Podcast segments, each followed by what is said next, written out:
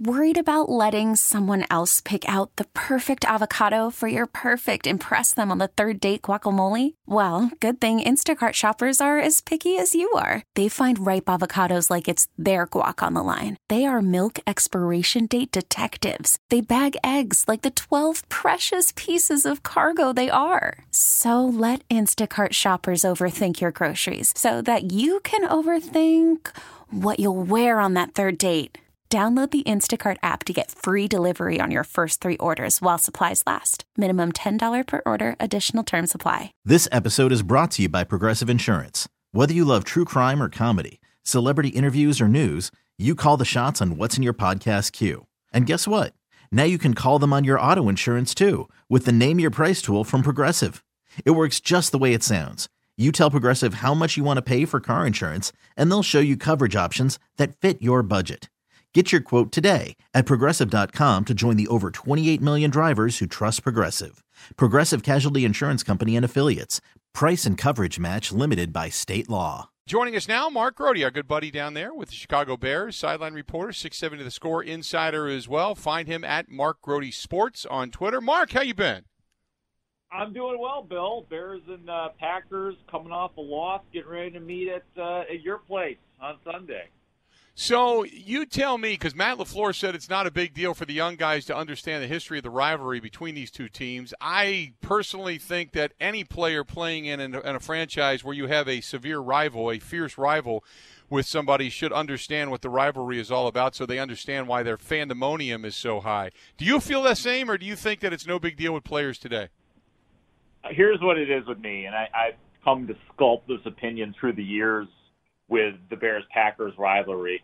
I love it when they do get it and they do feel it and they are genuine about it when they, you know, they've heard about it and they're into it. But I've learned that it's just not possible to force rivalries on young players in the NFL, especially like young players who played at big-time colleges where their whole life up to that point had been about their college rivalry and the college that they chose.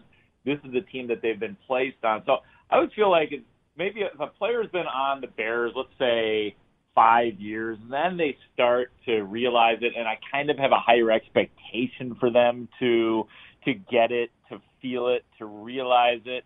But I give the young players a pass and give them big-time bonus points if they could. Because we had kind of the same thing yesterday. Darnell Mooney, the Bears' rookie wide receiver, was on with us in Zoom, and somebody asked him about the magnitude of not only the game but then the rivalry, and he definitely poo-pooed the rivalry. He said, I've heard about how big it is, but he said, really, this is just the next game for us.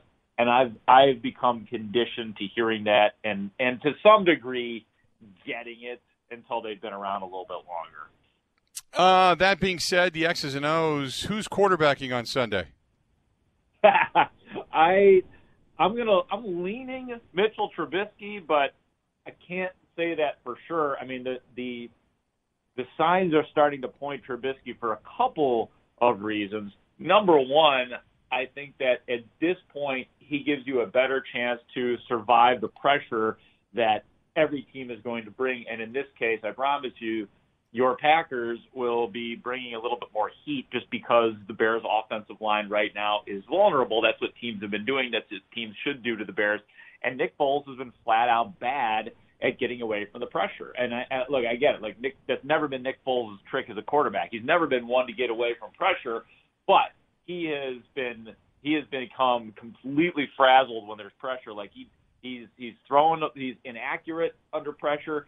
He is running out of bounds. He just has no control when teams are coming at him. Trubisky, the one thing that he did do well in the times that he was allowed to be a starter for the Bears over the last 2 years was use his feet. So I think for that reason, they'd be leaning Trubisky. They still don't know who is healthy. So we're going to find out about that. The other reason that, very possible that Trubisky is starting because at least yesterday, the Bears had a very light practice yesterday. So it's really hard to base an opinion on that. But Trubisky was the guy out there throwing yesterday. And the time that we were allowed to watch that reporters are allowed to watch. Nick Foles was not present. So I think that that has some meaning to it, but we're going to learn more tomorrow probably.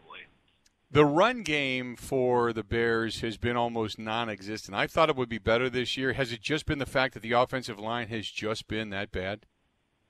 It's a forever problem, Bill, under Matt Nagy, unfortunately. And I hate to give an answer like this because this is the answer we always get from Matt Nagy.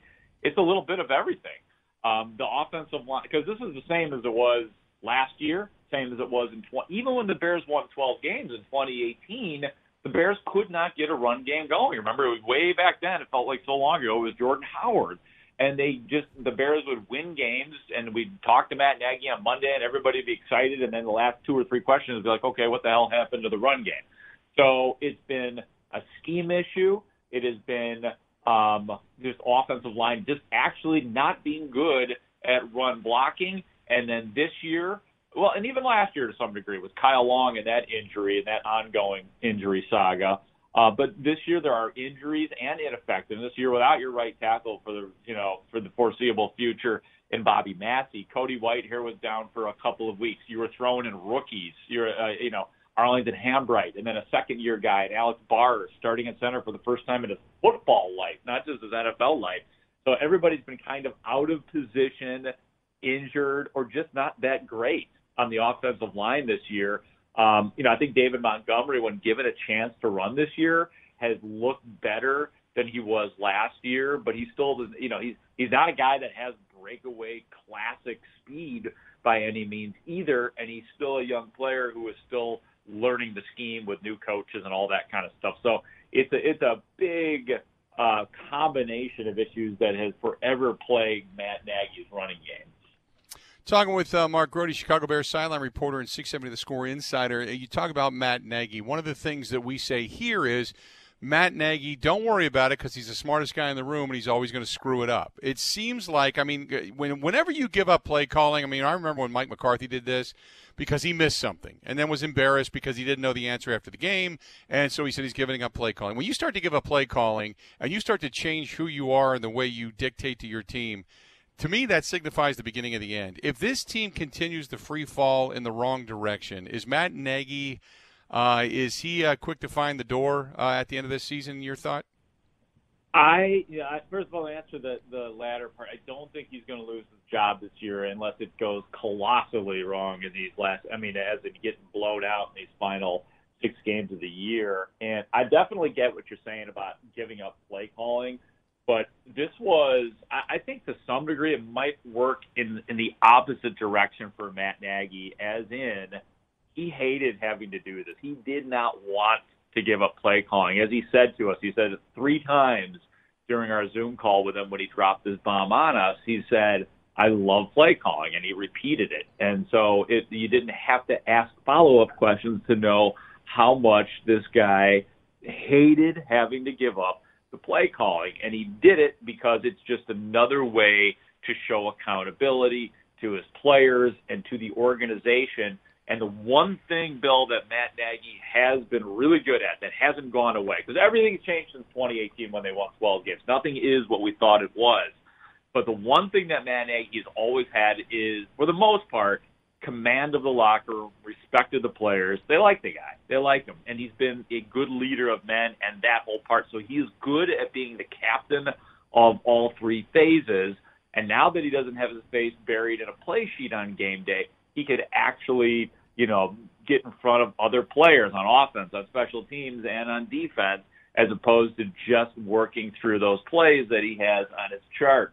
So I think that this actually, him giving up a little bit of power might help him. And then the other part, too, is that this is not necessarily forever. We had to ask him again about this Packers game. Is Bill Lazor, the offensive coordinator, still going to call plays? And he kind of hemmed and hawed and then eventually said, yeah, he probably will. I don't think he ever gave a definitive yes, but you could tell it was a yes. But I think it's still game to game. My guess is that Nagy will concede the play calling for the rest of this year and then probably take the reins back next year, unless Lazor has some sort of revelation and they put up 40 on the Packers.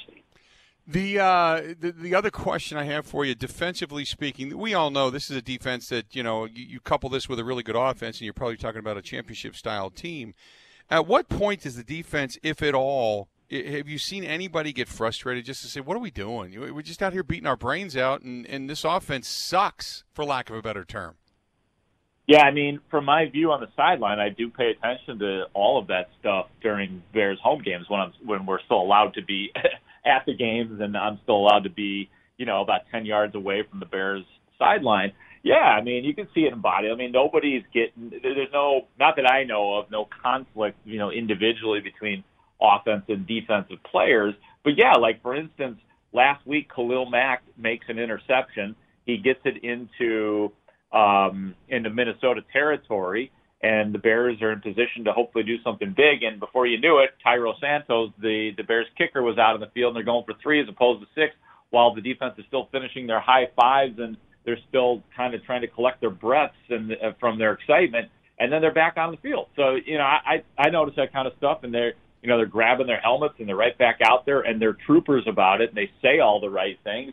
But it's got to irritate the hell out of them. I mean, at some point in time, yeah. I mean, the Bears defense is, you know, they're not elite, I don't think, like they were in 2018 and maybe for a few games last year, but they're really good. And it's got to sting that the Bears defense could constantly put the offense in position to succeed and win, and then they're not able to do it. So yeah, I think of course that's going to have an effect. It's going to weigh on a defense, and it has from what I've seen from the Bears players. Mark, great stuff. Appreciate it. Stay safe. Have an enjoyable Thanksgiving, and we'll talk again soon. Okay, pal?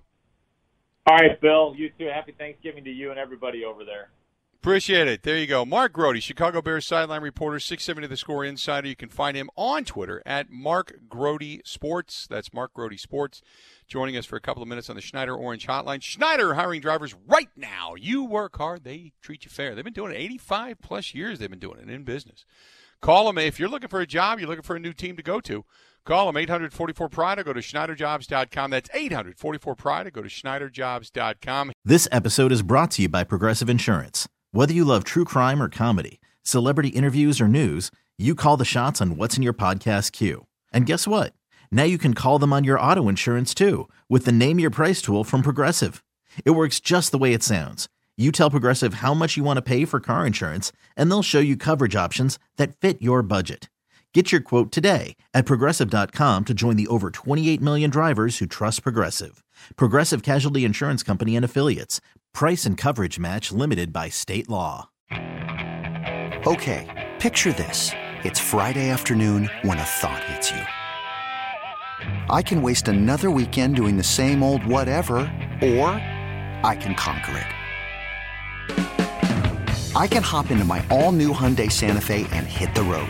Any road. The steeper, the better. Because my all-new Santa Fe is available with H-Trek all-wheel drive, so I can hit the trail without a worry in the world. Heck, with 3 rows and best-in-class rear cargo space, I can pack the whole family in with all our gear. We've got available dual wireless charging for our phones, so we'll never lose touch with civilization, and we won't lose touch with the primordial power of Mother Earth. So which is it? Waste the weekend or do something a little more epic? And conquer it in the all-new Hyundai Santa Fe. Visit HyundaiUSA.com or call 562-314-4603 for more details. Hyundai, there's joy in every journey.